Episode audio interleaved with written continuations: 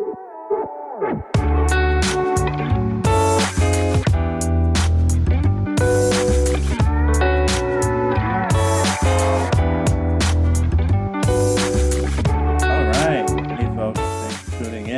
is Deep Thoughts, Deeper Talks, and I'm your host, Julian Robinson.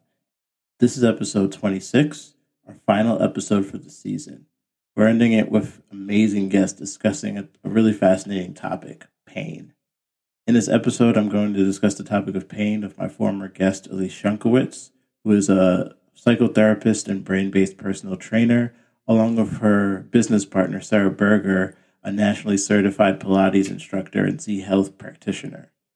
Pain is, is a really interesting topic. It's something we're all inevitably going to experience one way or another, making this episode extremely relevant to everyone listening. With that being said, I want to just thank every person I got to interview this season.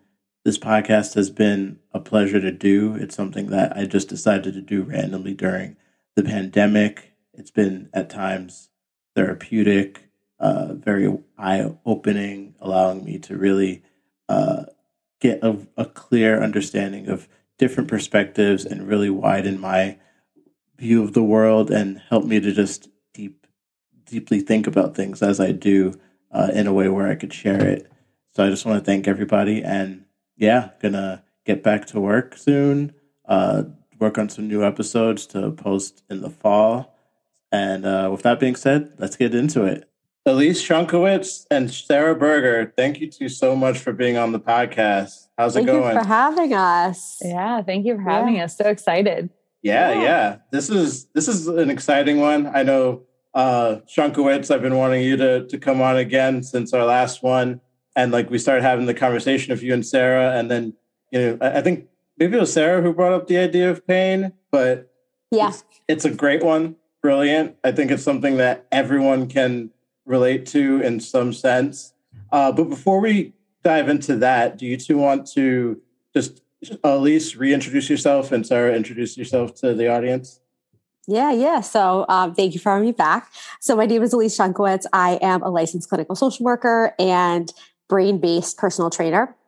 So I combine a bunch of different modalities that pull from mind, body, and brain approaches into treating uh, people in a holistic uh, approach in primarily psychotherapy, but addressing, you know, 360, the, the entire person in front of me.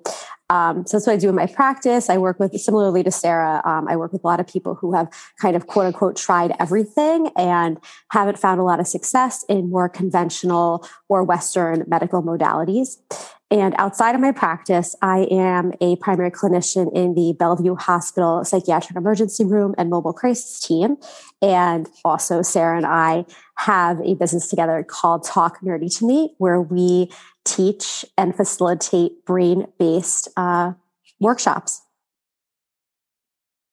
Very cool. And Sarah, do you want to say anything? Yeah, sure. Well, thank you for having me. I'm really excited to be here. So, um, I am a Washington, D.C. based um, neurocentric Pilates instructor, um, but I identify as a healer. Um, Pilates is the meat of what I do and it's the foundation, um, but I also have the functional neurology education in addition to I just finished uh, doing my Reiki certification. So, I really do approach my clients from a body, mind, and spirit. So, similar to Elise, uh, looking at it from a holistic approach.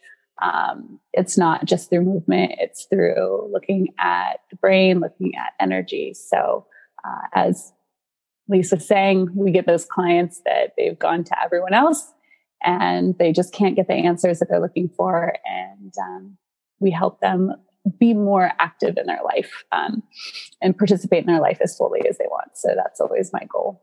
And outside of my practice, I enjoy rock climbing and uh, anything in nature. very cool. Very cool. I think one thing that, that you both you both touched upon that I think is is just really huge is just the fact that you know there there are people who have been tried the the more conventional route of uh, you know resolving whatever issue that they may have and uh, that not working and then they they come to you and you guys look at it through a more holistic lens of you know not just from a western you know, science type of outlook, but also from through spiritual and all these other things. Um, when it comes to pain, like how how do you guys like look at it through, I guess, more of a holistic lens? Yeah. Um, so for me, when I'm looking at pain, um, I think the common thing that we see, and I'm sure everyone that's listening or watching can relate to this. Um, I have pain here. I must have done this. I must have like overworked my shoulder when I was doing X task, right? Um, or you know, I I should go get an X-ray. There must be something wrong. And the thing is, is there's a common phrase that we say in the pain world, the neuro world, is like the pain is not where the problem is. Unless you have a specific injury. If you just got in a car accident and you broke your arm, if you're having pain in your arm, it's because there's damage to your arm, absolutely.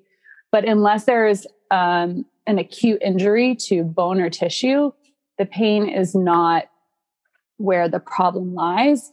So it's always about really um, gaining a comprehensive history and understanding of where your client's been and where they are now because the brain remembers everything. That's how it survives is by keeping this data and using that data to predict and make decisions. So you have an entire lifetime inside of here that the brain is utilizing. So we need to understand, you know, surgeries. We need to understand medication history um, and all those things. So it's really looking at not just what's happening right now, but what has happened through your entire lifetime, really. Right. And uh, Elise, before I move on, is there something that you want to add to that? Yeah, go. I mean, going off of what Sarah said, pain lives in the brain.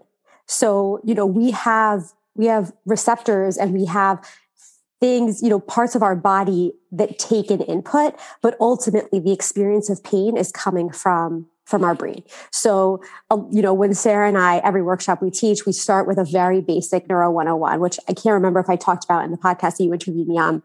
But essentially, we have we have inputs, and we receive so many inputs throughout the days. We receive in, inputs through our our visual system, through our hearing, through our vestibular system, through receptors on our skin that tell us if something is hot or cold or sharp or dull, uh, receptors in our tendons and our ligaments. We take those inputs in, we process them, we make a decision, and we create an output. And ultimately, what Sarah and I are, are when we think about pain, we're looking to see pain, we're thinking about pain as an output of the of the nervous system and we're looking at those inputs and the processing that's going on in the body to figure out what might not be working well that could be causing pain as an output.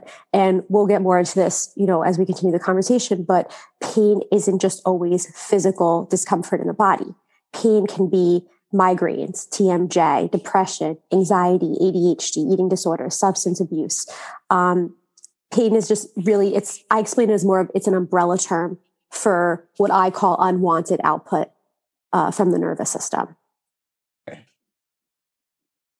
No, yeah, totally. And what are your thoughts, your both thoughts in regards to, I guess, the distinguishable factors between emotional pain and physical pain? And I guess the difference in regards to how our brains uh, react to that or deal with it? Yeah. Well, um, so, as Elise was saying, pain lives in the brain and it's an output, it's a call for change. And the brain can't distinguish between what is um, an emotional component and what is a physical component. So, the brain's number one job is to survive, right? Survival of you, but also survival of us as a species. So, in order to survive, the brain is constantly assessing not only the internal environment, um, but our external environment to let us to be aware of anything that could be a potential danger to the system. Okay, that's why our eyes are so important because it can see that you know tiger coming after us. Obviously, not many of us would find ourselves in that situation, but that's very, you know, cave, caveman, like, I don't know, you know, people do adventurous things. You never know. Right. right. Um, so when you have in an emotional experience that um, causes you pain and that's threatening, that's seen as a threat, the brain doesn't know that that's different than, you know, a physical thing where you just bumped your elbow or your visual system isn't working properly or there's a vestibular. Um, so in the brain, pain is pain. Now, the way that we see that output of pain as Elise was saying, it's not always just a pain. It can be um, depression. It can be like the TMJ, as she was saying.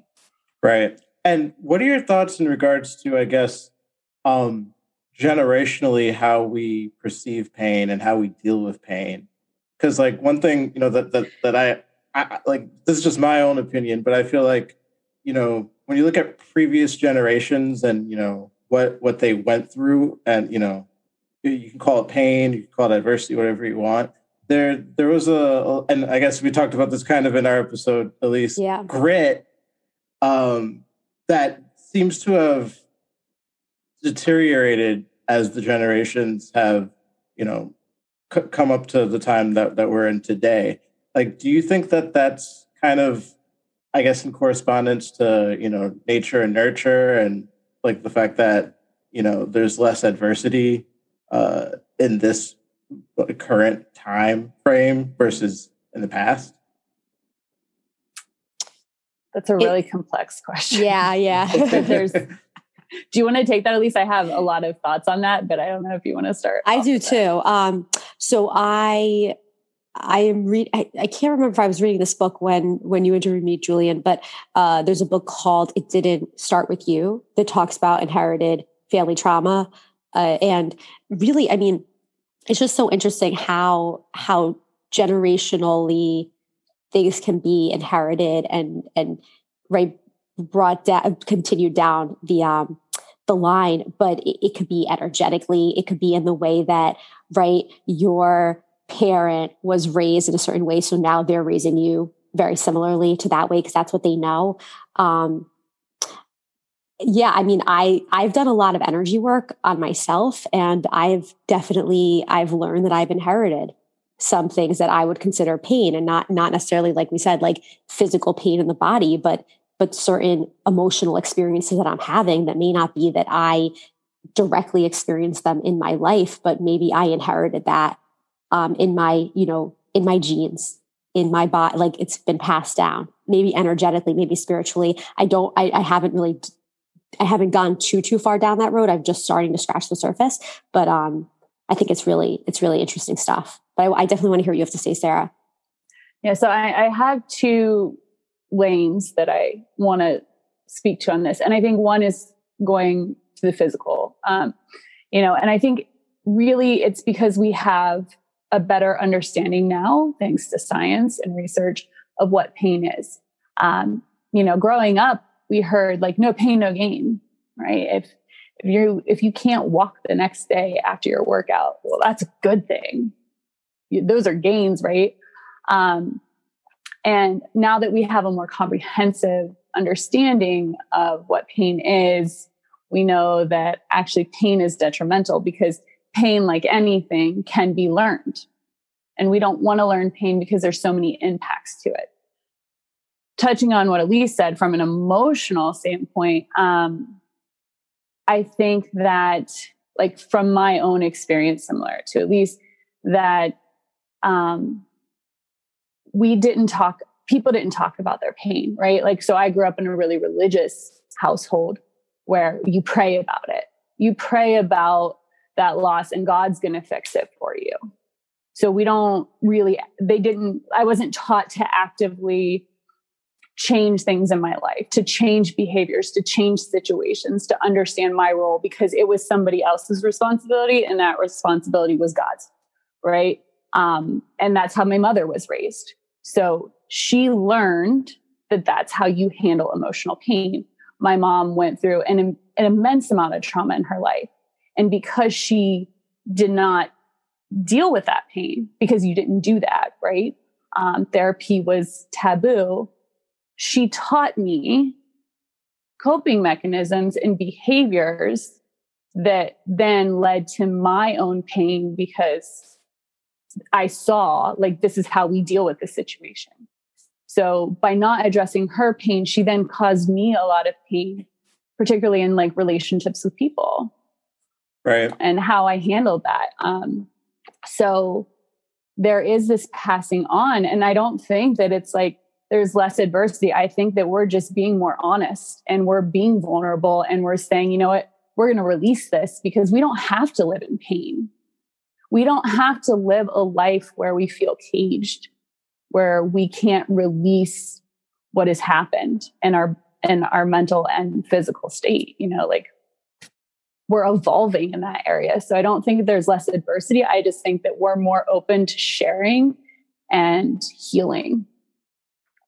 Right. Yeah. And to clarify, when I say less adversity, I mean more so through the pragmatic lens of, you know, uh, starvation is pretty much non existent anymore in, in the world. Uh, war basically like when you when you look at any other time in in in human history like this is yeah. the most peaceful time ever like for, like so there are of course adversities but i think the thing i was trying to get to is that um a lot of times when you when especially today when when you look at uh, the situation in which we live in you know there are things that of course are inconvenient but a lot of times people try to exacerbate it to the point where this is the worst time to live on the face of the earth or like everyone's racist like more racist now than they've ever been. It's like yeah. no calm down. Things are actually not bad. Can it be better? Absolutely. But like i don't know i just feel like other generations it's like they had it worse but yet they they like had this level of determination and grit where they were like yes it's not great what am i going to do about it but then like a lot of times you hear people in this generation go, things are shit and I don't want to do anything. so, so like, yeah. But like yeah. from an emotional standpoint and everything, I think it's totally great that people are being more and more transparent in regards to like, hey, I don't have my shit together. I need therapy. I want to work on my things. My energy level isn't is is negative. All those things. I think that part I think is positive, and like I'm totally in line with you. And on that point, I was more focusing on the other end of it. Yeah. Well, and you know, it's interesting that you bring that up because, you know, um, we often say to people, you know, well, if they're going through an experience, an emotional experience that's causing them pain, well, you know, think of people that live in this country. It's not that bad. You don't have it that bad. And I think, you know, it's perspective. Like, so we don't know what it was like to grow up in the Great Depression you know so i think that our idea of what is challenging in life is just skewed right um, and i think that in a lot of ways there's like it just changes right like i wouldn't want to grow up as i would not want to be a kid today and deal with social media and that type of um, pressure and emotional pain you know like i know it's not the same but you know there i think it's just the times change and therefore you know, what we view as challenging changes. What are your thoughts, Shankowitz? Yeah, no, I, I completely agree with that. And I, I actually think this is a nice segue into us talking about something called the, the threat bucket, which Sarah and I reference a lot because even though our modern culture today does not face the stressors of where are we going to find food, where are we going to find shelter, we're actually seeing that people are under longer, like they're under um, the, the stress hormones are pumping in their body. The cortis, the cortisol and adrenaline are pumping in their body way for way longer periods of time that is healthy. So, like you know, prior when people were looking for food, they'd have those stress hormones in their body to help them focus, to help them have energy, to help them go find those sources of food for and, and kill it, the sources of food, so they could have uh, nutrition. But now, and then and then those stress hormones would start to decrease in the body. Now, what we're seeing is that even though we don't have like our perception of threat has changed and now we're seeing that a lot of people are under constant states of threat and stress to the point that it's causing a lot of a lot of chronic pain in all different ways emotional physical however you know however you want to define it but we have a concept called the the threat bucket from from Z Health. That Z Health is the program that Sarah and I met in. Uh, that that actually Sarah explains it really well. So you want to go ahead and explain it? Okay, sure. yeah, I like I how you explain it. talking about, I love talking about the threat bucket. Um, so you know, we've all been to a party or an event with those glass jars with like the little spigot, right? It's got the specialty cocktail in it. So just imagine that, right? Um, if that cocktail gets below a certain level, when you turn on the spigot, you're not going to get anything coming out, right?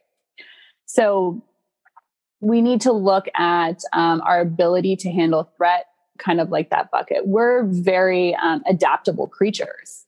Um, we can handle a lot of stress because, like Elise was saying, stress creates these releases or creates releases of these hormones that allow us to survive and to take action.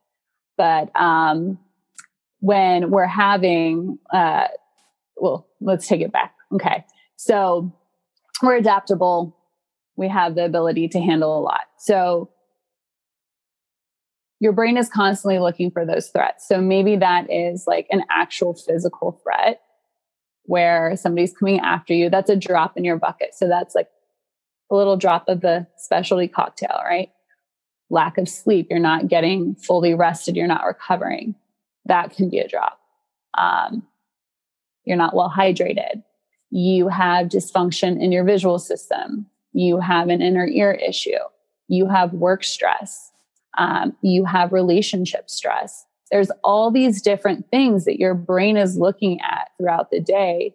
And every time it detects a threat, that's a drop in the bucket.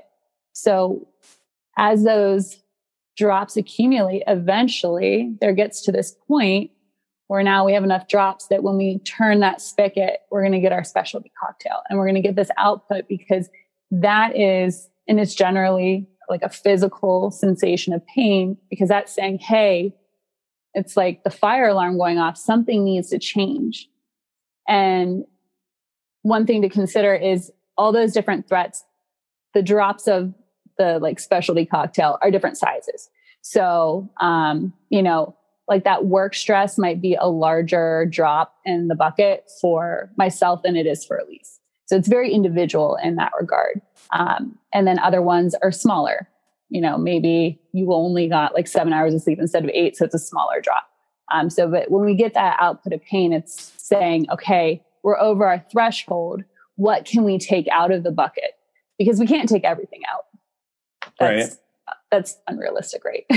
yeah, that, that that makes total sense. And one thing that that comes to mind while you're talking was uh, when it comes to this this um this bucket and all the things that uh you know all the stresses and the things that can you know fall into that do you think that um technology and just the the world like how rapidly things are are paced and move within our society today has kind of accelerated and added on to that bucket? Elise, you want to take yeah no definitely. I mean i think in in many ways, right? Not just in the sense that we are, first of all, we're comparing ourselves constantly to other people, which gives us a poor, a poor um, sense of self, right? Like we don't understand, like we don't understand that what we're seeing, like we, when we're in groups, when we're in tribes, right, in communities, we understand ourselves in relationship. And now we're seeing things that aren't really realistic, right? Because we're really only seeing people's good stuff that's happening. And now we're comparing ourselves to that, which can lead to things like depression because we now have this skewed perception of what life is supposed to look like. So in that way, we're constantly, Sarah and I did an IG live yesterday on the, the need to constantly fill time and fill space with like go go go right like if i'm not doing something right now i should be on my phone checking my emails or i should be posting something on instagram we touched a lot about uh, a lot on that yesterday. And then also another thing that comes to mind is uh, you know sarah and i talk about a lot about the visual system. When we are on technology all day every day we are looking at a screen we're looking at our phone our eyes are in something called convergence they're looking in and down which is activating more certain cranial nerves more than others probably more than they should be activated which is going to change change some stuff going on neurologically in the brain. When you're constantly looking at a screen you're constantly looking at someone 2d that you should be seeing 3d um, and there's going to be a lot of impact on the visual system and hence the overall nervous system because of how important the eyes are on the body. Uh, and those are just a few of the ways that that technology is is adding more drops into the threat bucket. It's well, so yeah, funny. it, oh i'm sorry sorry, I was just going to add to that, you know, when we're on our devices, it changes our posture. And when we're holding things, we're fixated and like your joints need to move. And so when we're not getting movement of our joints, we're not activating those receptors. Um, the brain, you know, starting to lose its connection to those areas. So that is a threat. Um, like, and then um, the other one is that it becomes habitual, right? Um, you when you're at the doctor's office you're not sitting down reading a magazine. You're just going to your phone and it's mindless. So we just get sucked into this habit of distracting ourselves instead of being present in our lives. And so you know there's less brain activation when you're mindlessly doing something and the brain needs fuel and activation to survive. So it's not getting activation huge threat No, yeah, absolutely. I I work from home, hate it. I hate not being around people. It's it, one thing that's really interesting is like when when like I talk to different people at my job, you know, you get very very different responses in regards to how they're liking, you know, the new setup. It's like some people are like I love it. I never want to go back to the office ever again. And then I'm just like uh like it's it's convenient, I guess. I don't have to like, you know, pay for a Metro card anymore but I don't like it. I like being around people. I like being able to walk outside and get fresh air and, you know, just be around people. I never thought that I would say that I I, I miss getting on a crowded, disgusting train, but I I definitely do. Uh, I I have been on the train a few times, but you know, I'm nowhere near as much as different. I used to. Yeah, uh, yeah, and it's different. Um, one thing that that popped into my head while you guys were speaking was a uh, I remember David Bowie.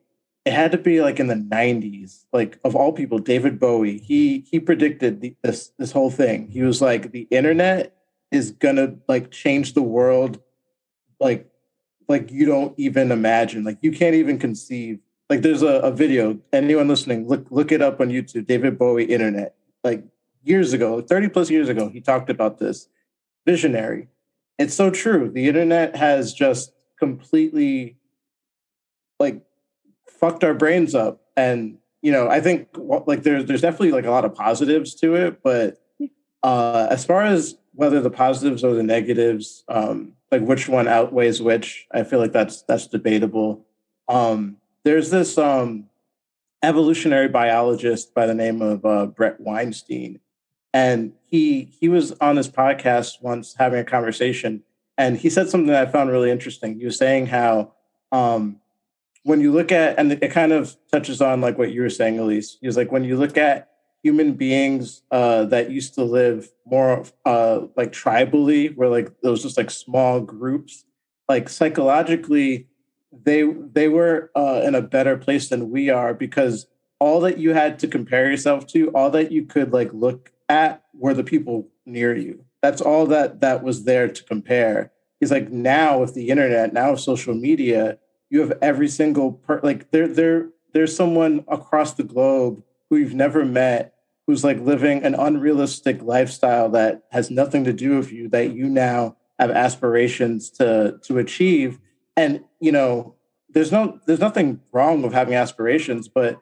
It's almost as if you're being brainwashed because would you have even had those aspirations if not for this tiny you know machine that that's like algorithmically showing you shit that you don't need and you probably wouldn't have even wanted before seeing it yeah. you know? that's a really interesting well, point. and the problem is is it's yeah and it's curated. Like you don't know the truth behind that. And elise and i were talking about this on our live yesterday. Um, i had some posts that I was getting a lot of comments on, but people don't realize that I was crying myself to sleep at night because I was so depleted trying to keep up with the consistent posting and making sure that the editing looked really great and the verbiage was correct. You know, there's and we show the people the parts of ourselves that we like just like on a first date right you're not gonna you're yeah. not gonna unload your baggage and that's what we do on social media you know like i mean i think a lot more people are starting to get vulnerable um, but you know back to the algorithm you're shown what you follow like i see a lot of vulnerable like open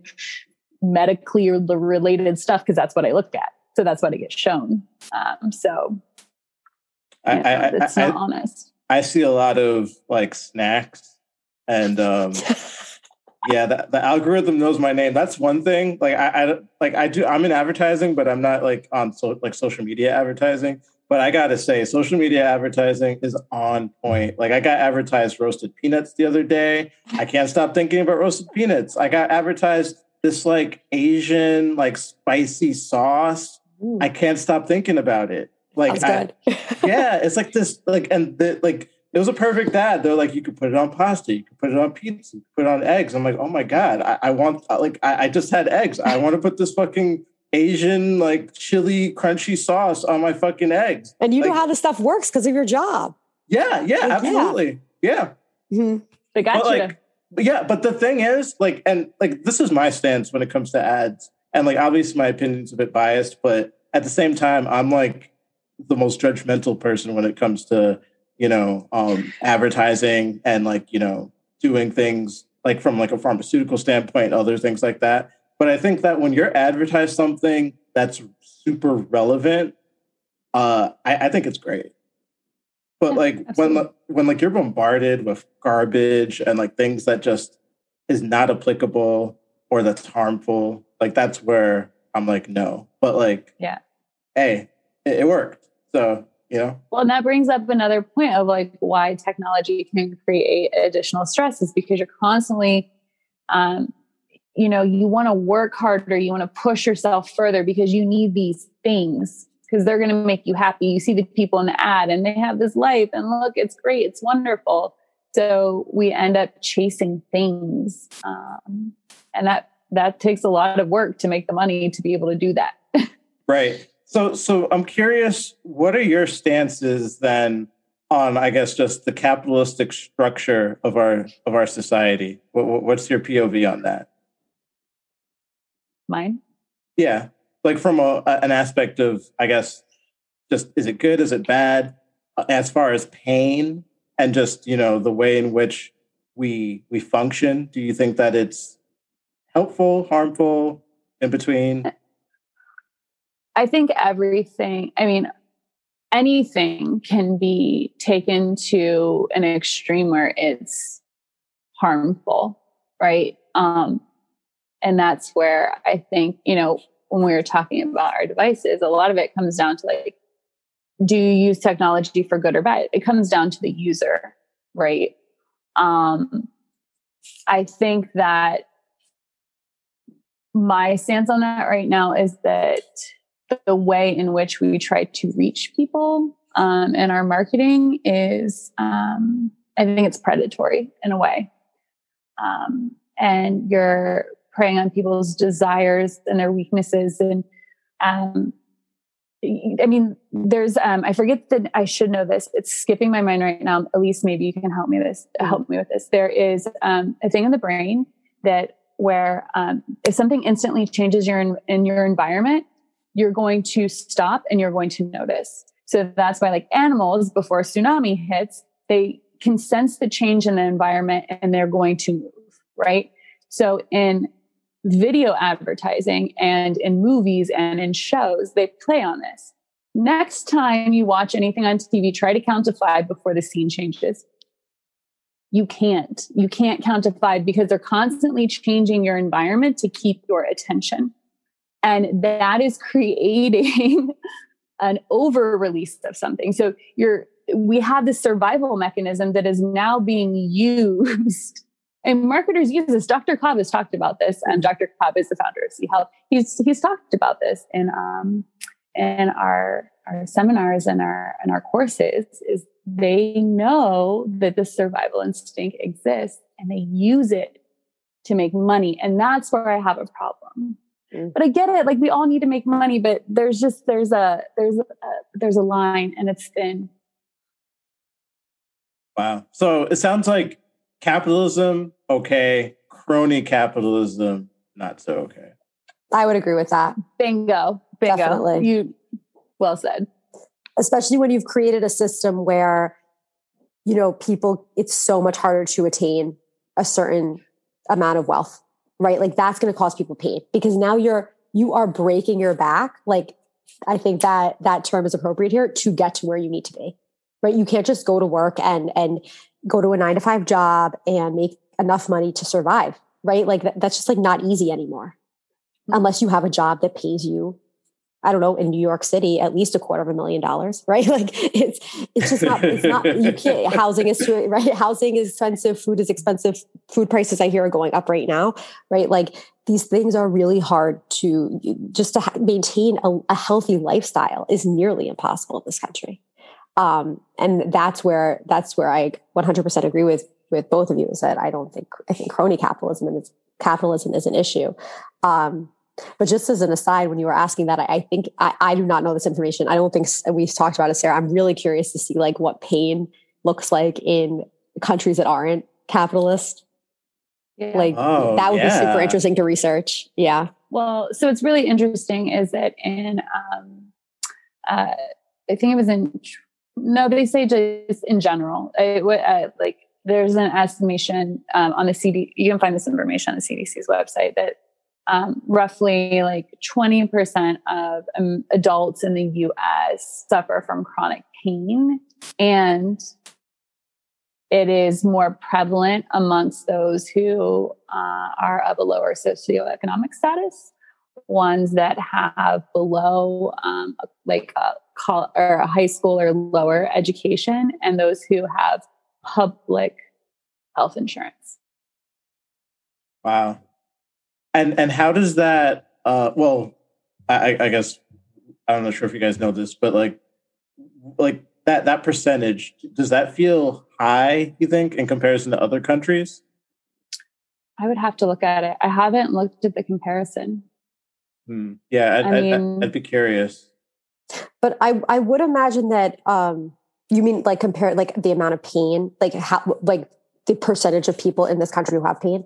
Yeah. I would imagine that the percentage of people who have chronic pain in this country is in line with the percentage of people who have chronic illness because I really think they go hand in hand. Um, so I, I would think that I would guess that we probably have more chronic pain than other countries because we definitely have more chronic illness than most countries.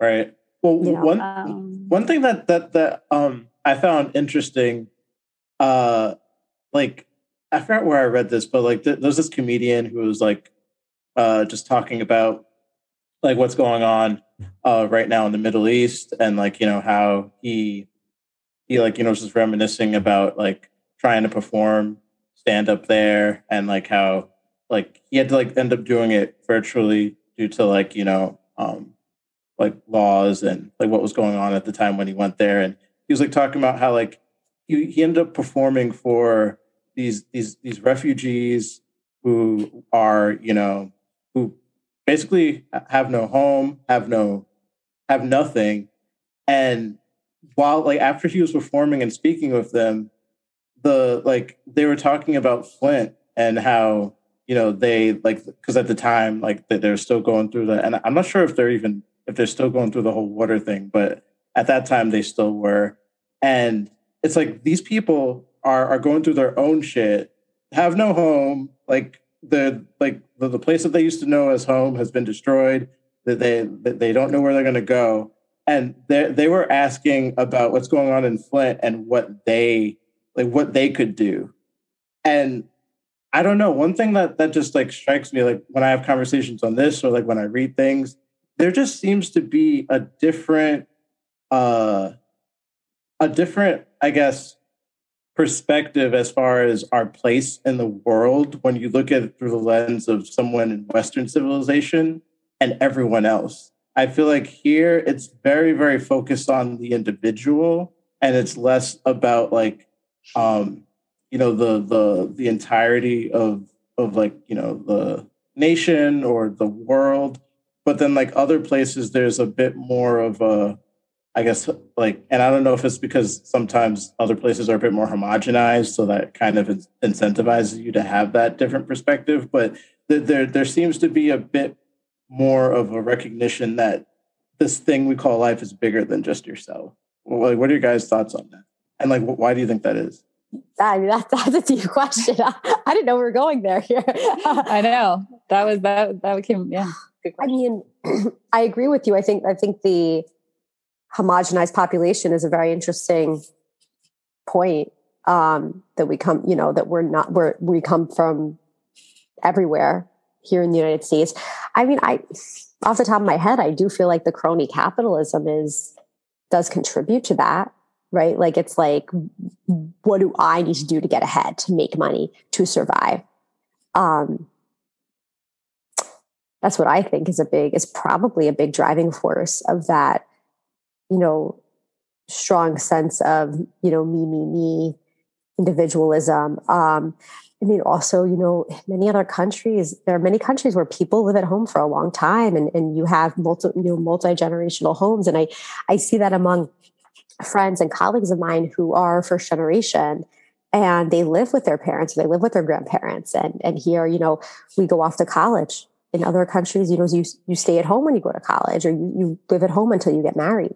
So, and that's a generalization. That's obviously not every other country. That's a few, maybe a few other countries. Um, people are spread out, right? Like people in the United States, like families, you find families all over the place, right? People move to different cities very easily. Um, so they're away from their, you know, the family that they, their core family that they were raised with. Right. They don't always live in the same town. So I think there is that sense of, right, if you're living alone, you move to a new city, you're living alone you're thinking about yourself and how are you're going to survive, not necessarily how your how's the rest of your family going to survive. Right. Because I think we chase opportunities, and um, as we all know, like opportunities are not the same throughout like cities, states, different regions of this country. Where when you have other systems in place in different cultures, um, you have better access maybe like may, I don't know if that's the word that I want, but maybe it's more like an equal access to things. So maybe you don't, you know, if you are growing up in West Virginia, you don't need to go far away to go to a specific school for what you want to study, you know. Um, oh yeah, totally. But there, there is something to be said about, you know, when we're talking about pain in these other cultures, you know, community um, is an important part of our overall wellness. And when there is this focus on the individual, um, we don't have the strength of community. And, you know, our culture is even changing. Just thinking of we went through this over positivity state where, you know, you just had to think your way into happiness. And so everybody got a trophy and everybody was told they're special. So everyone tends to think like about themselves and not as like a whole unit as a team. Um, and I, I think things are just yeah. No, yeah, and that that, that could that, take us down a very different road. no, yeah, absolutely. One thing I'll say, and then we can we can move along. Uh, one one thing, Sarah, while you were speaking, that that um popped into my head. I remember the first ever episode I did uh, with Mr. M. We were talking about how um, you know one of the things that that's shifted in our society, and you know, it, you could look at it as a positive or a negative, you know, um, depending on your vantage point of things, but that there there seems to be um, this disconnect where individuals used to seek refuge um, through religion, through you know going to the synagogue, the mosque, the church, and like that was an outlet for you to be able to you know have community, to have meaning, to have purpose. Uh, but we've we've shifted to the point where a lot of times people try to look towards their employer, towards their job for you know not only just the compensation, but also for refuge, for you know community, for all these different things, and that's a lot to put on on you know an employer and for and an establishment, and it's it's not really built to to you know provide all of that. And it inherently like if, if that's like where you're trying to seek community and if you don't have something you know to the extent of of you know a religious organization or something to be able to seek um, community it'll make you depressed. Yeah. Well there's a great book called into the magic shop which i it's one of my favorite books. It's written by a neuroscientist um, his name's dr james doty and um, he gives really sad statistics at the end where in this country in america only one in four people feel like they have a single individual that they can turn to in their lives when they need help. That's very sad. Yeah. And terrible. So we feel so divided and alone, and we're not. We're all collectively experiencing very similar things if you look at it from a large scale. Um, and, but we just, we don't open up because we don't feel like we have that. And, you know, he talks about that in the book about how we used to have this built in community of a religious organization or yeah yeah and have like, you and it's just gone. Yeah and one thing that, that i was thinking of while you said that like it's it's kind of crazy right to think that like for instance there could be like a let's say for instance like a 15 year old girl at a party and it's like she's surrounded by people but like she feels completely alone and like the only thing that that like she uh, feels attached to and feels comfort from is a metal device with a screen on it that she can open up and like talk to people and do all these other things with people that she's she's never met, she may never meet, that are just basically avatars, and like that's considered normal. Yeah. Well, there's a really uh, there's a movie that I saw advertised yesterday. Uh, a friend of ours, Casey, had it on her um, IG story, and it's called Dear Evan Hansen, and it's going to touch on that. I, I mean, I was just so moved just by the trailer. Of that's a Broadway. That's, like, that's a Broadway show. Yeah, it's a Broadway show.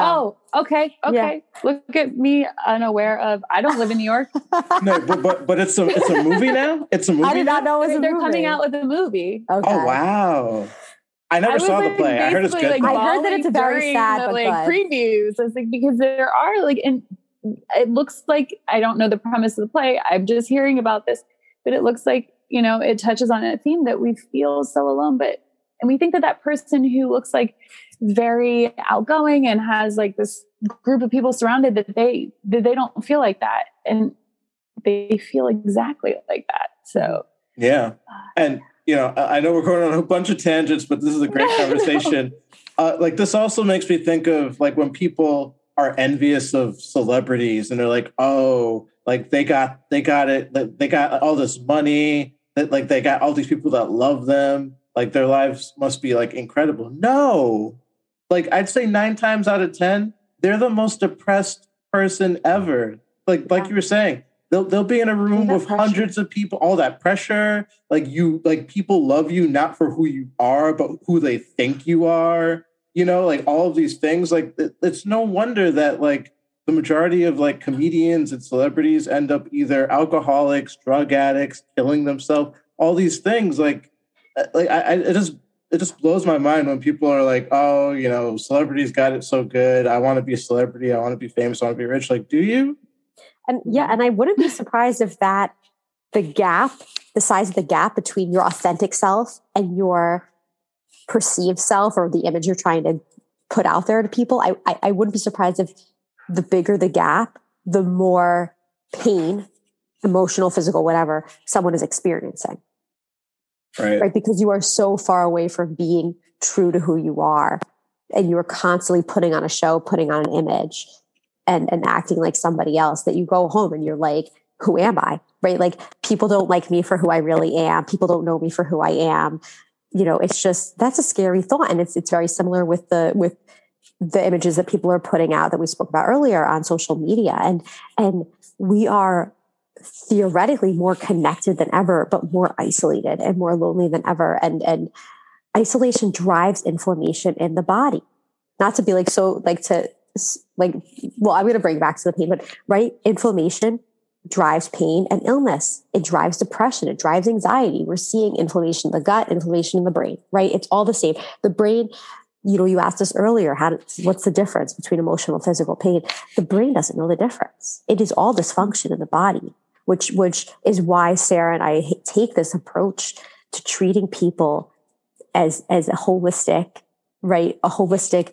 You are so many things. Your your pain can be coming from so many different things that you're experiencing.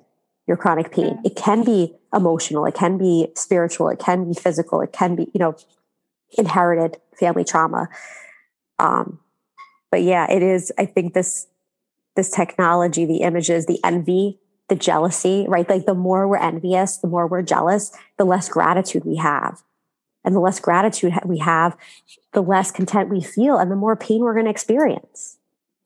Well, and our thoughts are an input, you know, um, going back to like the main function of the brain, we receive all these inputs.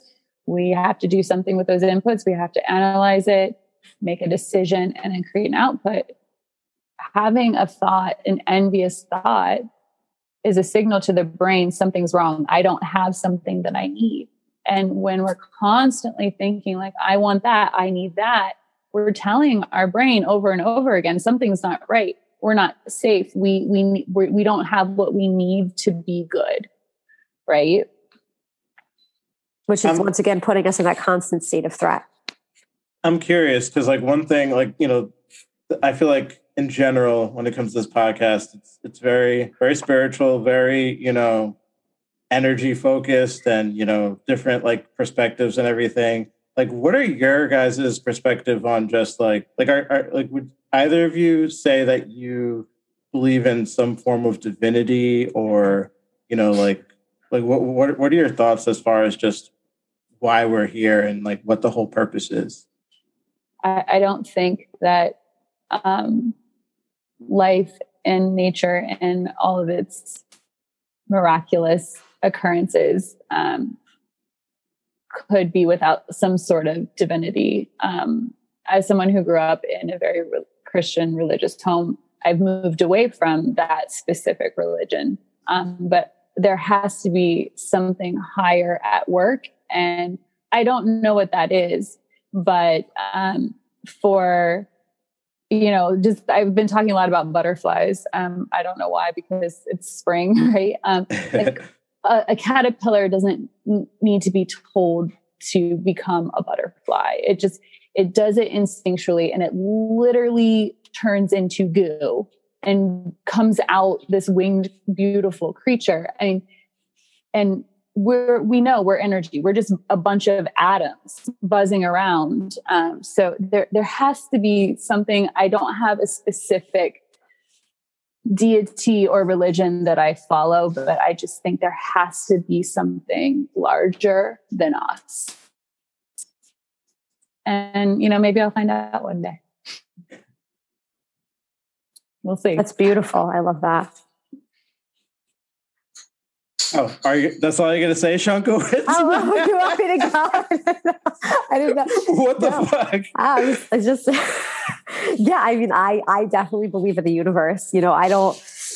Similar to Sarah, there isn't you know something specific that I I know is out there or that I um, follow or, or, or pray to, but you know, the more I've gone on my healing journey, um, and and come out of you know chronic depression and anxiety and and a lot of just stuff holding me back from living my life and, and really enjoying the beautiful things about life the more i feel connected to the universe. You know like i don't think it's a coincidence that sarah and i met I mean, I, we had met a long time before we actually became business par- friends and then business partners, but I don't think it's a coincidence that we've met. and she we didn't like me.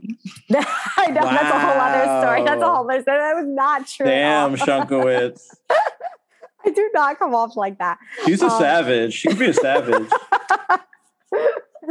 it was so funny when we discovered that. But right, like I don't think it's a it's a coincidence. I think we've we've developed a a beautiful friendship, a beautiful which really is, I think the hallmark of our friendship is vulnerability and authentic, being truly authentic selves to and feeling safe with one another to do that and then share that with the world.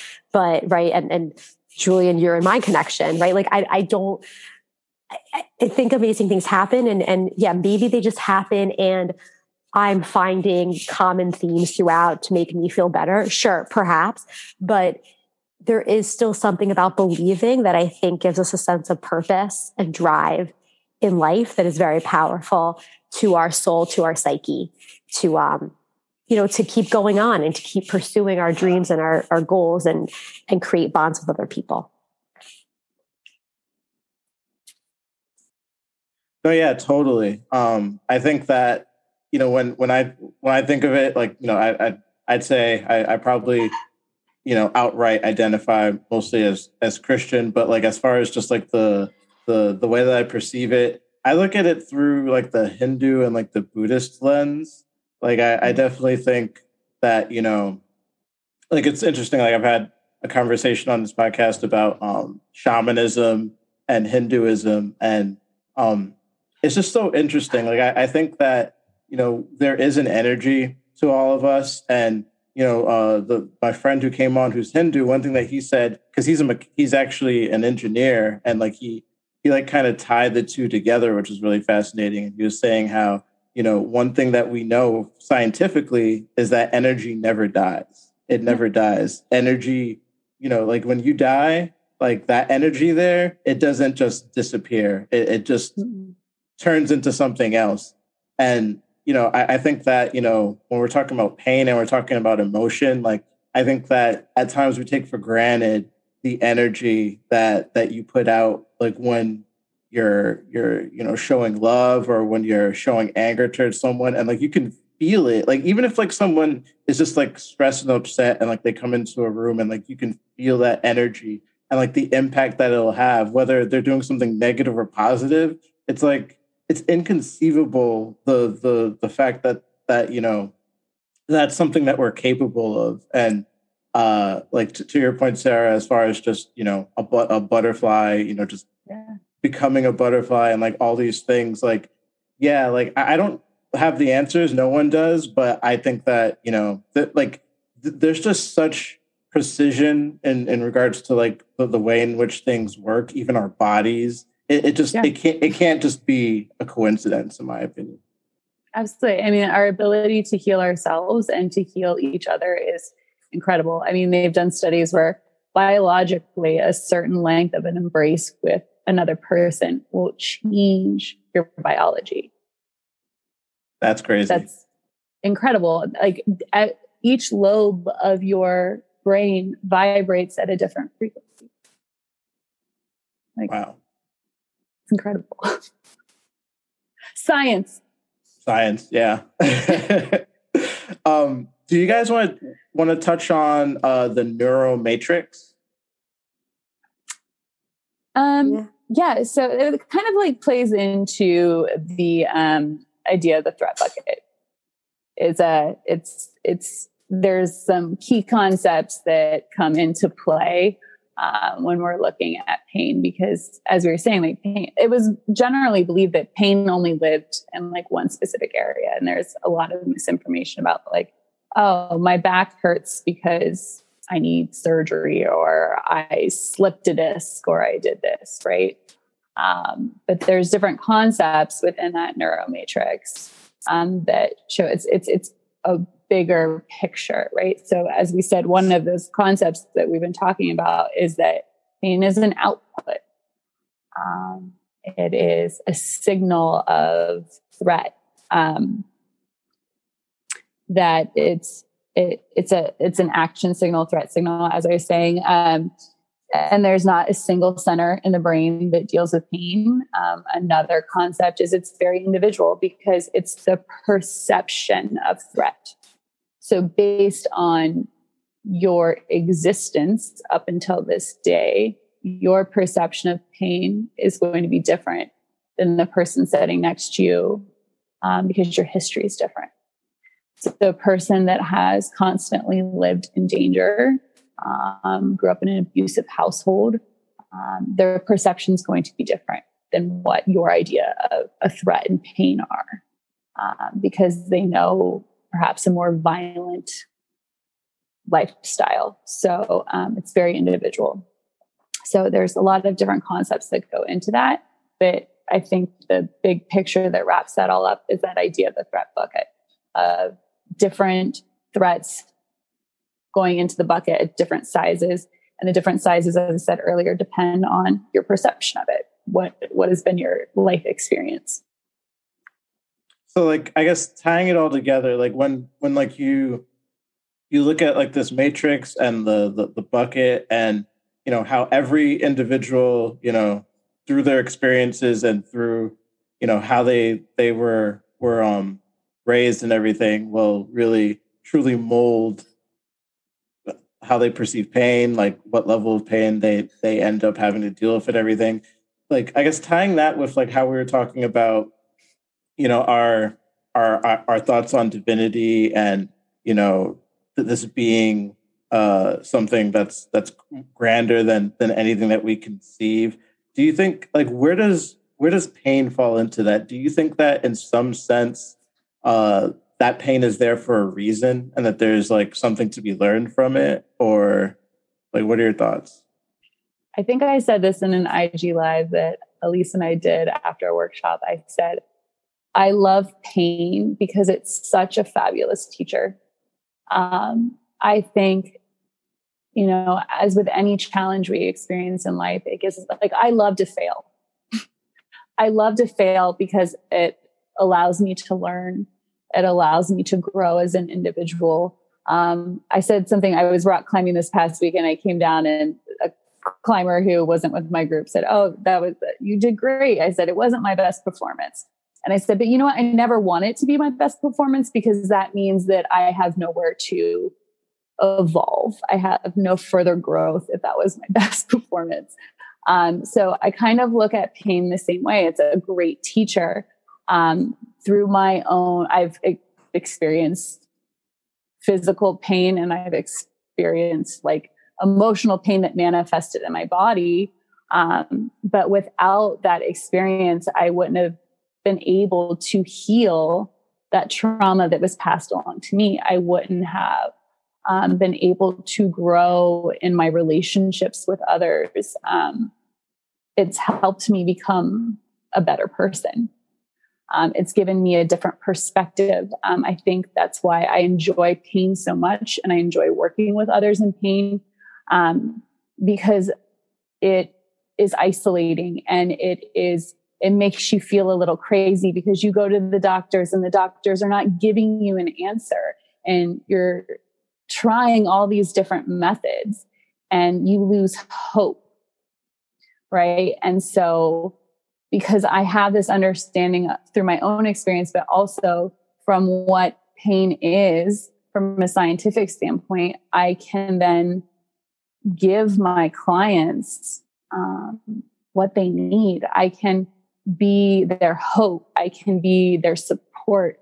Um, I can be their guide through it. And, you know, I had a client today uh, who was saying, You're the first person, Sarah, that's made me feel understood. I've seen doctor after doctor after doctor, and I thought I was crazy. They looked at me like I was an idiot. But you and the way that you look at it as like a whole system, like I've never been treated like that before. And, you know, that gives people hope. And yeah. we we want to live a pain-free life. We want to participate. Life is fragile, life is short it's very limited time that we get on this planet. So we want to be able to enjoy it to the fullest extent. And pain prevents that. Shankowitz, what, what, what are, what's your POV? Yeah, I, I love that, Sarah. You, I mean, there's not much more to add to that, but really, we pain is part of life unfortunately right if you if you're not experiencing pain ever, excuse me, you're not living. Right. And, and even if you aren't living, you're probably going to, like, if you're not living, if you're sitting at home all day doing nothing, you're probably going to experience pain too. Right. But if you, if you constantly look for ways to avoid pain, you're not experiencing the beauty and the joy of, of life because the reality is that that's part of it. It is, it is a learning. It is something that we learn from, but it's also, it, it, it teaches us that we're actually alive because we're experiencing emotion or experiencing physical sensation right we know that there there is no no high highs without the low lows right? Like you could be in the most incredible whirlwind romantic relationship that makes you feel inc- like absolutely amazing. And then you can break up and feel like absolute crap and like the worst pain of your life.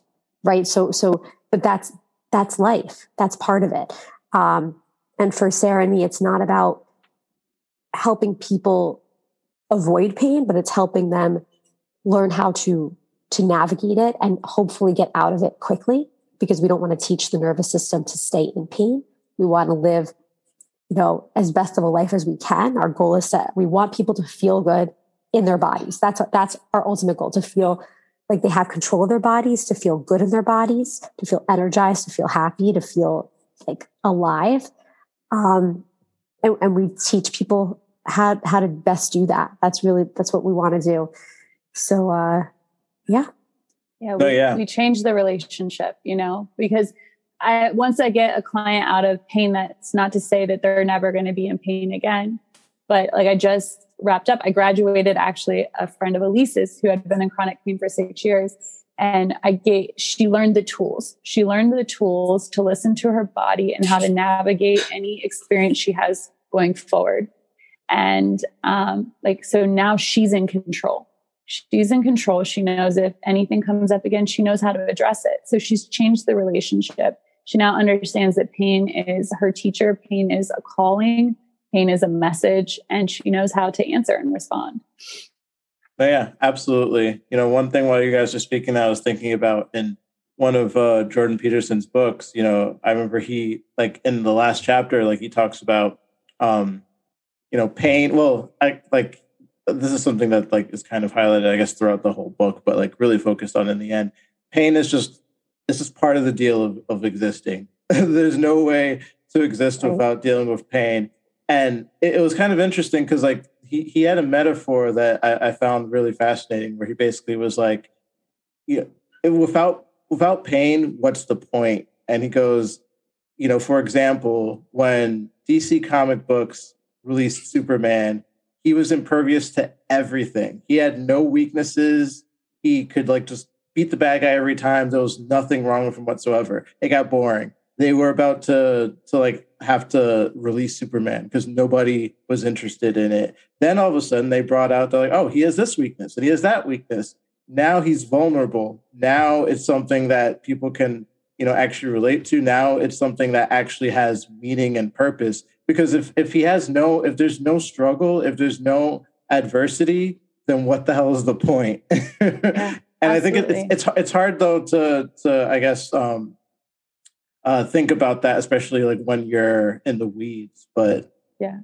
Well yeah. and there's a danger with that too. Like anything in life there's a fine line because as i said earlier you know the brain learns everything that it does habitually. It creates neural pathways so we can learn pain. And when you have chronic pain, um, and I experienced this in my own life um, as I was moving through dealing with some like emotional traumas, was I said, I, I was on the phone with my friend and I just broke down. I said, but who am I without my pain? Who am I? It's it's been my identity. So it's hard for a lot of people to heal their pain because you have to break a very strong bond with a good friend. Right. Yeah. There's that that that that balance. Yeah. yeah. not identifying solely with the pain, you know, realizing that's not part of you, but it is and it isn't. Like it's something that, mm-hmm. yeah. What, what that's why we don't want chronic pain. right. Right. Were you gonna say something, Shankowitz? No, no, that's no, and that's a awesome. So I, I, I want to end this with you guys uh, talking about how you got got out of out of pain personally for yourself, and then talk about your your practice a, a little bit more and and shamelessly plug it. Thank you. There's no shame in that. Capitalism. I want I want Sarah Sarah has more of like a like experience more of like physical conventional when we talk about pain. So do you want to start with your sure. story? Yeah. So for me, um, I'll give you the like quick and dirty version, so to speak. Um, I started experiencing back pain um, right around my freshman year of high school. Went to a chiropractor, got some asymmetries, need to adjust some things. Um, saw my chiropractor regularly, and then you know did some X-rays. A couple months later, okay, you're fine. But then I was still experiencing pain. So then, um, I just, you know, I kind of got tired of dealing with it. And, um, and it, and it came and went, honestly. Um, but it wasn't, it kind of came to a head my freshman year of college. And I, I mean, I was struggling with like, I kind of was losing some feeling. And so, you know, my chiropractor who I had still seen on and off said, okay, well, your spine looks fine. I'm going to send you to a neurologist for an MRI. And then um, I went to see my neurologist to go over my MRI, and I had a disc that was so far herniated into my spinal column that actually fluid wasn't flowing. So um, there was no ability for there to be nerve communication down to the lower left side of my body. So I was experiencing muscle atrophy, um, you know, like just a lot of other things that the doctor said if we don't do surgery, there's going to be some, like, you're going to be wheelchair bound. You're probably going to have a colostomy bag because you can't get information to your bladder and whatnot. And I was 20 years old. Excuse me, what? How am I going to find a husband with a colostomy bag? Um, so I, you know, I, at that point, I didn't want to have the surgery, but um, because I was seeing that this was probably the best route. Um, we did that. And a couple weeks before my 21st birthday, I had surgery. And then I was great until I like a couple, like probably eight years later. And then it was really bad again. Um, right before I moved to DC, my boyfriend at the time, like was carrying me into work. I couldn't walk. Um, and uh, I had tried everything. I said, I'm not having surgery this time. I was working with a really good sports medicine doctor and uh, we were doing like PT and the steroids. Hey, I felt great on those. As soon as the steroids were done, you, and you can't live on steroids, you know, and he didn't feel comfortable with that. So tried back injections. Those were okay. Then they tried a nerve block, which, you know, that worked for like all of one day, maybe at most. I think it was a few hours. And so then the doctor were like, well, let's just cauterize your nerve. Essentially cut it. I said, whoa, whoa. And I didn't know what I knew about pain, but instinctually I thought, hmm, pain tells me something about my body and you want to take away my ability to feel pain. And I had already been on copious amounts of painkillers. I didn't like that. It didn't solve anything. It just made me feel loopy and crappy, hallucinate in my dreams. So um, I opted not to do that. And I just thought, okay, this is my life now. I, I'm not going to run. I've been an athlete since I was three. You know, like I just, I can't do things. This is my life. And I, you know, it was really depressing. Um, but then when I moved to DC, uh, I got connected with a Pilates instructor and just moving changed me. And I think it was because I was changing the inputs. I was changing the inputs. Um, and that is what really inspired me to start going into Pilates because I saw how it healed my own life.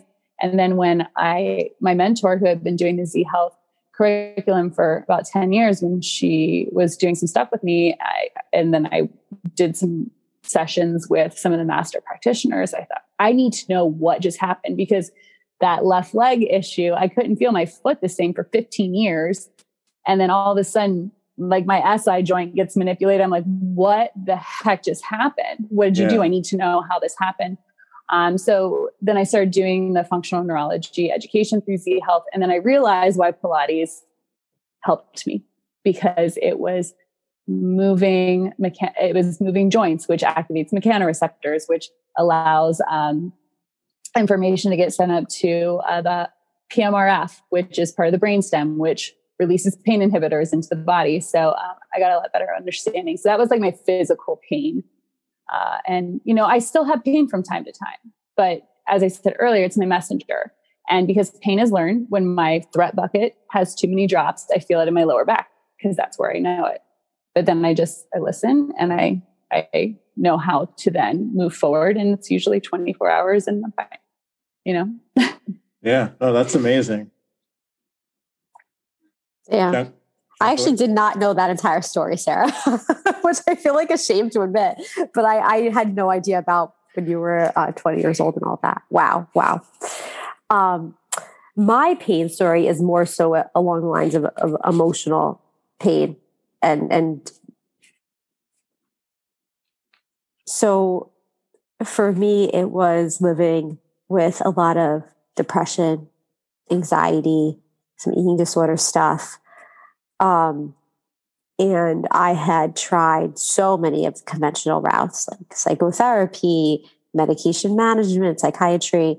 And for years, I was on medications. I've tried almost, I feel like I've tried almost all of them, like every antidepressant on the market, and nothing really worked. Like I was still depressed on them, right? Sometimes you'd feel maybe a little different, but there was never really a huge change. And I think I talked about this, Julian, when you interviewed me. I can't remember exactly, so I won't get into it too too much. But um, I've just always been fighting for to feel better and to be happier and to feel less anxious. And I was through a series of events like wanting to become personal trainer at my gym and the gym that I was a member at at the time was actually the hub of, of Z Health trainers in Manhattan. So um, I ended up getting connected with with a Z Health master trainer and we ended up working together. Uh, she was just trying some stuff out. She she had seen that a lot of people she was working with on pain and and weight loss and things like that that she saw effects also in their mental health. But she wasn't a mental health clinician, um, and she wanted to just try some stuff on me. And at the time, I was in in school for my master's of social work, and I started to see changes just by like moving my eyes around, moving my vestibular system, breathing differently. Um, then she sent me to another Z Health person who also did acupuncture and massage therapy and a lot of energy healing. And I mean, every type of modality you could ever imagine. And I started to get off most of my medications. And lo and behold, I wasn't depressed anymore. Um, my anxiety went down a lot. I'm not going to say I'm not an anxious person. Like, still I am, but my baseline has definitely gone down a lot, which is super, super cool. Um, and it continues to get better, right? And I continue to work on myself and heal my body. And I have a lot of, um, unfortunately, like a lot of things that that I'm dealing with from being on medication for so long that I that I'm de- trying to detox and reverse, and I'm seeing things change, which is super cool. I see things change every week. You know, the more I put in the reps, the more I put in that work. There's new neurons being created in my in my brain and and new pathways, and and it's really really cool. So um, that's kind of my healing story in a nutshell. And similar to Sarah, which Sarah didn't touch on her practice yet, but um, you know, my my practice really caters to those people who have been through that more conventional route that's really only looking at their mind and it's not looking at their their brain and their body also and you know like we said right pain like injury doesn't always equal pain and pain doesn't always equal injury and we can't always contribute the pain to one particular area. Like there isn't always one particular source in the body causing the pain. So we have to evaluate everything that's happening in the in that person and that individual to figure out what are potential things contributing to that pain and it may be more than one. So I'm really looking at all of that in my practice. Um, and and it's really cool because because people feel better, right? Like we give them tools, Sarah and me give them tools to feel better and see changes in their body instantly, but then we start to provide them with the steps for long term change. Right? How do you start to lay down those new neural pathways so you start to learn, your brain learns to get out of pain and stays that way? I mean, minus what we said, like life, part of life is getting and the experiencing pain, but hopefully you right, don't yeah. have to go back to that same pain. No, yeah, totally. And b- before we get to the shameless plug, um, one thing I wanted to, to get your guys' POV on, uh, like if if you had the the power to to like make one or two changes to the world to to make it better, like what what do you like what what what would be like the first few things that you think would need to be addressed to to really make uh, the world better? Man, like in connection to pain or just in general? Uh, up to you, dealer's choice. Ooh, dealer's choice. I'll I'll speak. Um, I'll speak on pain, like specifically just what comes to mind in regards to pain. And Sarah and I were talking about this earlier. I I I really hope that there's more pain education out there because I think in the United States, especially, the model around treating pain is, and I and I can't take credit for this analogy because I think I heard it on a podcast. Right, if you have a smoke detector going off in your house, you don't rip the smoke detector off and throw it in the garbage. Right, you you go and figure out what is the source of the smoke detector going off. And a lot Ooh, of I like that. it's good. It's good. Like I said, I can't take one? credit. I can't take credit. Um, wow.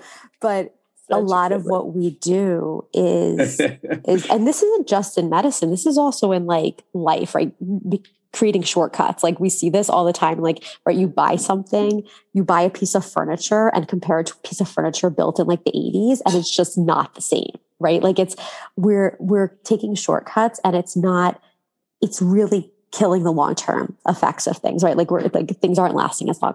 So so we're so quick to extinguish the symptom of pain. And I'm not, and I don't think it's bad to do that. I don't think it's bad to get out of pain as fast as possible because you don't want to learn to be in pain. But we're forgetting to then go back and find that source of the pain and really go and, and rehab it, whether it be, you know, your, your, the physical, the physical symptoms of pain, the emotional symptoms, right? Like how much introspection are we willing to have and how deep are we go are we willing to go because because if we're not willing to go there we're not going to see huge progress down the road we might feel a little bit better for the next day or two or week or two or maybe the next month or year but ultimately those things are going to come back up and haunt us if they're not taken care of wow, that was really good, Shankowitz. I have to follow that. oh come on there's so many things i had to follow you on here that were amazing so.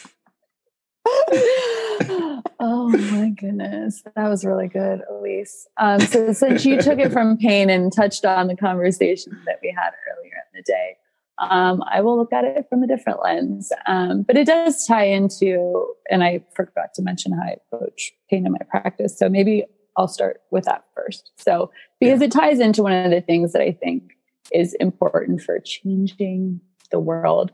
Um,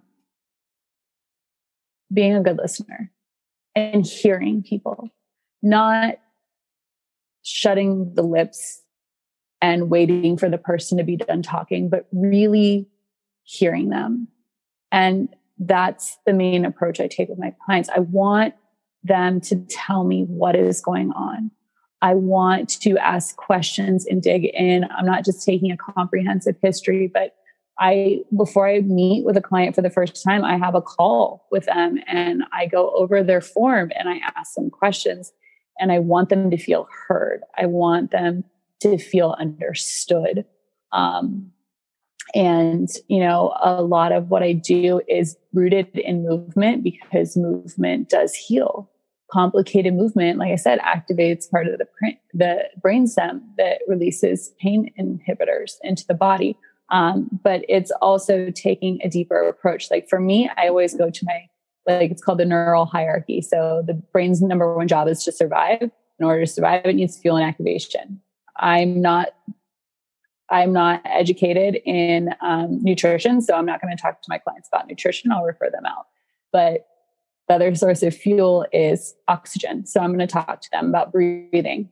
Okay. I'm going to activate their brain. First, I'm going to start with the visual system the there's more areas of your brain dedicated to uh, processing visual information than anything else um, because again our eyes allow us to see danger around us. So i'm going to look at i'm going to assess visual because if i can improve the visual information i'm going to take out a large chunk of the water in that in that um, threat bucket. And then i'm going to go to vestibular vestibular system that lives in between your ears tells you where you are in space.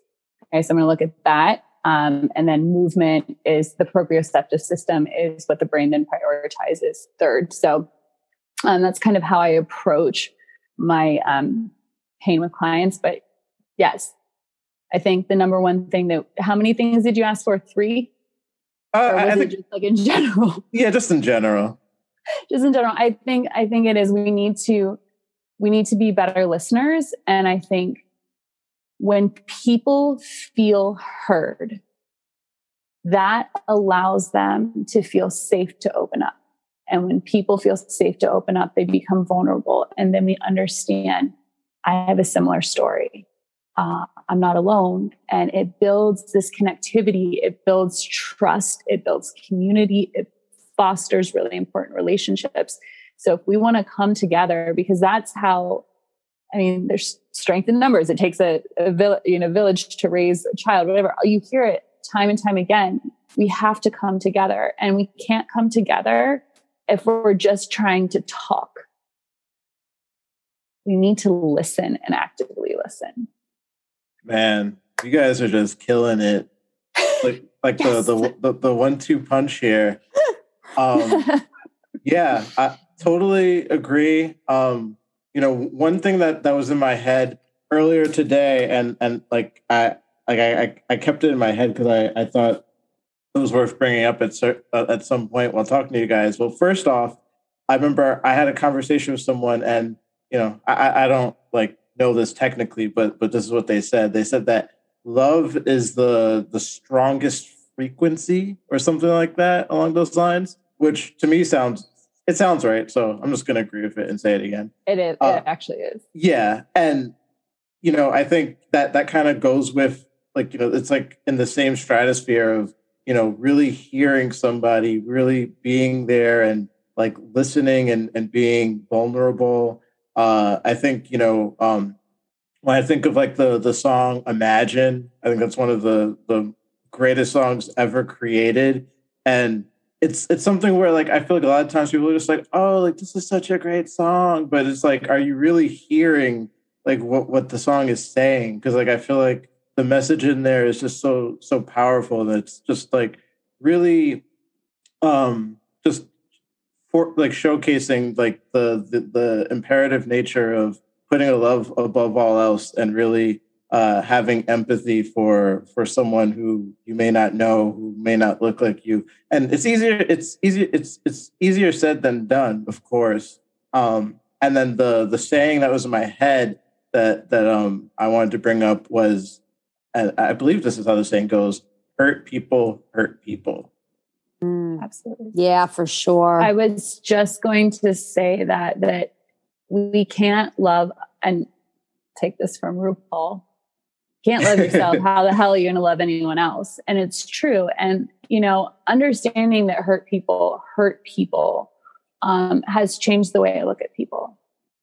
Um, and I work a lot with children. And I remember one of my little clients, she's 10, she was talking about, you know, she's very anxious and she was talking about not feeling, you know, just feeling left out because she didn't get invited to a birthday party. And she was talking about this girl. And I said, maybe she's treating you like that because she's unhappy and she doesn't know how to deal with those emotions. So if you can just look at her with a little bit more kindness and understanding and not look at what she's doing to you, but maybe consider what she's experiencing in her own world, maybe that'll change your relationship with her. And I think that that's, we need to try to be more understanding and more empathetic by looking at people and understanding like that the negativity that is spewing from people is often because they feel caged in this world where they don't know how to process what's going on and the emotions and the pain that they're experiencing. And if we can just come to them with love, like if so you were talking about that song that I love so much, but I also love um, "What a Wonderful World" by oh, Louis yes. Armstrong. And if you've ever listened to him doing that live, he talks about that. Like we just we need to love each other more. We need to show empathy and understanding, and that's done through listening and hearing and understanding somebody else's experience. Absolutely. Ask more questions that's yeah. what we need to do. Ask more questions. Absolutely. Shunkowitz, what are your last words? No, I can't see. Now I can't go over that. that was so great. That was so, so great. I'm, I'm going to second all of that. I love it. Ditto. That's her final word. Ditto. Ditto. Wow. Ditto. wow. All right. You guys want to, while, while we wrap it up, um, uh, just I'll put it in the description, of course, but uh, highlight your your website, your Instagram, and everything. Yeah. So we have a fun little company called Talk Nerdy to Me. Um, our website is currently under construction. It's been a challenge to get that um, ready to go with working two full time jobs, but we will have that up live soon. but you can get yes. all the up to date information by following us on Instagram at talk underscore nerdy, N E U R D underscore two underscore me. Um, and we are hosting workshops monthly where we're trying to re-educate people on um, how to deal with these common issues and get people excited about neurology. It's cool science. Oh, absolutely. Yeah. Thank, thank you so much, ladies. This has been an absolute pleasure. I'd love to do this again. Same, same. Thank yeah, you so much here. for having us. This yeah. is really yeah, fun. Thank you. And this very thought provoking. So I appreciate yes. the um, unexpected question. I love the conversation. I love those that was tangents. Great. Those are really, really great. Yeah, absolutely. All right.